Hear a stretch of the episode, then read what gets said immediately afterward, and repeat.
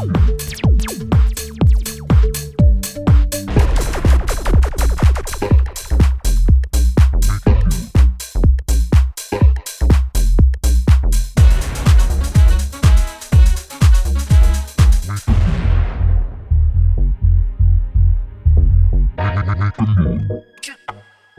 on.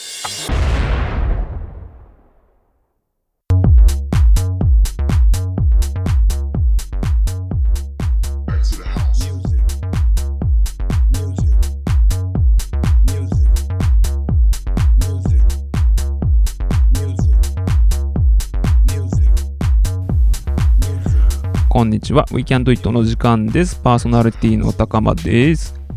毎回チャレンジをテーマに10分間のリフレッシュタイムをお届けをしております。さて、今日のチャレンジなんですが、そのお話にいきなり行く前にね、ちょっとだけ喋りたいことを喋らせてほしいんですけど、まあいつもキャリアコンサルタント、キャリアコンサルタントっていう話ばっかりをしていて、今日もその話ちょっとだけさせてください。もうやっぱりね、もう気になって気になってしゃあないんですよね、この話題。でなぜならば、ちょうど11月の1日、2日前に、このキャリコン、キャリコンっていうんですけど、学科試験があったんですね。で、このキャリアコンサルタントの試験っていうのは、2日、2日程あるんですよ。2日に分けて試験があるんですけれども、その1日目が1日にあって、で、2日目は14日、11月の14日、なんと2週間も空くんですね。人によっては1週間後にある人もいるんですけど、私の場合は14日に行われますということでね、えーでちょうど昨日ね、キャリアコンサルタンあキャリアコンサルティング協議会っていう、えー学会があるんですけど、こちらのホームページにですね、えー今回の試験の回答が速報として出ていて、答え合わせをブルブル震える手でね、チェックしたんですけれども、なんとか50点満点中の41点を自己採点で出すことができて、まあまあ、ひとまずね、ほっとしたっていうね、えーいう心持ちでございます。これが言いたかったんですね。もう気になって気になってしゃあない、もうキャリコンの話ばっかりして申し訳ないんですけれども、えーほっと胸をなでろしているという、ね感じでございます。で、本日はね、もうキャリコの話はしません。本日の話は次のチャレンジについて、今取り組んでいることを少しだけお話をしようかなと思っております。えー今ね、私、日本経営協会さんっていう研修会社さんの講師登録をしようということで、先日私のメンターさんと一緒に経営協会さんを訪れてきて、ああ、なんか面白い経歴の方ですね、っていうことで、えー認識をしていただいていてですね、あのぜひぜひっていうことで、まあ認識だけしてもらってる感じなんですけど、あのどれぐらいこの人講義できるんだろうっていうことを向こうさんも認識をしてもらわないといけないから、デモ講義っていうのをしてくださいとあ。ぜひぜひお願いしますっていうお話になっていて、で、それが今月末に行われます。で、実際にデモの、まあ、つまりサンプル研修っていうのを作るわけですね。で、この経営協会さんの営業さんの前で何人かに対して講義を、研修を行うということをします。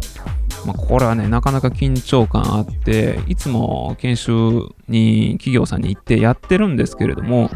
まあ、それとはまたちょっと違ったね、なんか見られてる感というか、違った意味での緊張感を今持ってスライド作りを行っているところなんですけど、今回はですね、私の一応得意分野である傾聴というね、コーチングとかカウンセリングの中でもいつもいつも練習をしているこの傾聴について資料作りをして、でこの辺りを中心にした研修をやってみようかなと思って今作ってるところなんですね。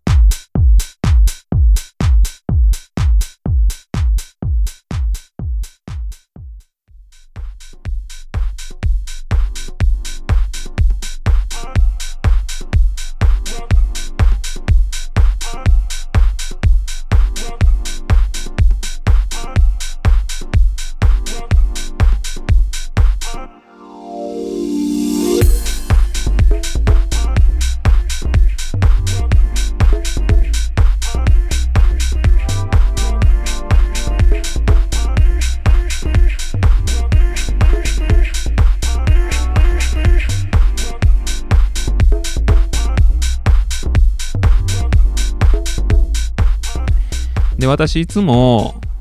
あの、スライド、研修用のスライドを作るときに、ネットで調べたり、本を調べたりっていうことで、で、正確性と、あとね、ストーリーをすごく大事にしていて、どんなストーリーで、どんな文脈で、えー、お話を進めていくのかっていうことをね、かなり綿密に調べているんですね。で、この傾聴についても、どんな文脈で話をするのかっていうことを、まあ、源流にまで遡ってやってるんですけど、この傾聴っていう言葉ね、よく聞くと思うんですよね。皆さんも、私も傾聴が大事だってよく聞くんですけど、実は知らなかったんですけど、傾聴ってね、え、カウンセリングの中で生まれた言葉なんですって。で、私、プロコーチをやっていて、傾聴大事ですって言われてたし、あ、大事だよねって思ってたんですけど、カウンセリングで生まれた言葉って知らなかったんですよ。で、ちなみにそのお話をちょっとだけすると、カウンセリングの対価と呼ばれてるね、あ今の現在のカウンセリングのスタイルを作ったような人がいるんですよ。アメリカ人の心理学者さん、兼カウンセラーさんで、カール・ロジャーズさんっていう方がいるんですけど、この方はね、えー、それまでのカウンセラーが行っていた指示命令型のね、カウンセリングのスタイルをガラッと変えたんですね。で、それまでは、あなたこういう問題があるからこうしなさいみたいな感じだったんですけど、このロジャーズさんは違うかった。もうやっぱり人間にはあの自己実現をしたいって思ってる気持ちがあるし、今しんどいかもわかんないけど、それをしっかりと聞くことによって、話をしっかり聞いてあげることによって、人間は承認欲求が満たされて、で、少しずつ自己実現の方向に行くに違いないということをね、どっかで気づいたみたいなんですよね。で、最初からそういう感じじゃなかったとは思うんですけれども、たくさんの症例をこなしていっていて、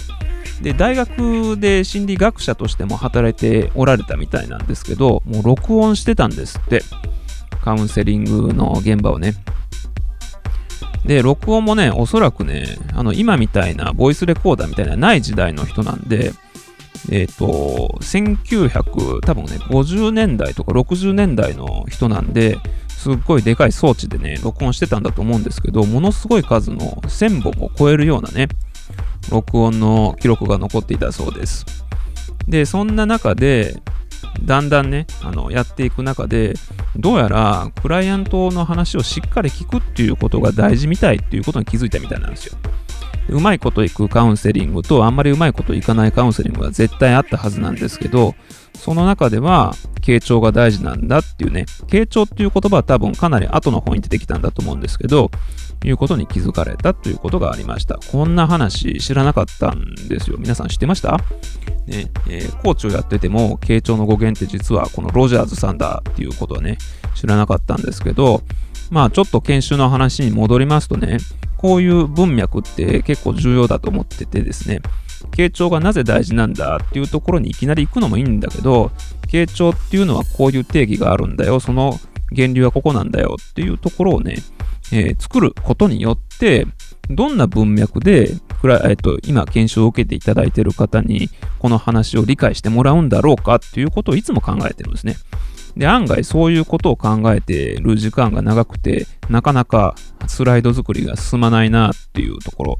が、まあ本日のね、あの、ちょっと言いたかったことなんですけど、まあつまり何が言いたいかというと、今日の話は愚痴でございますというね、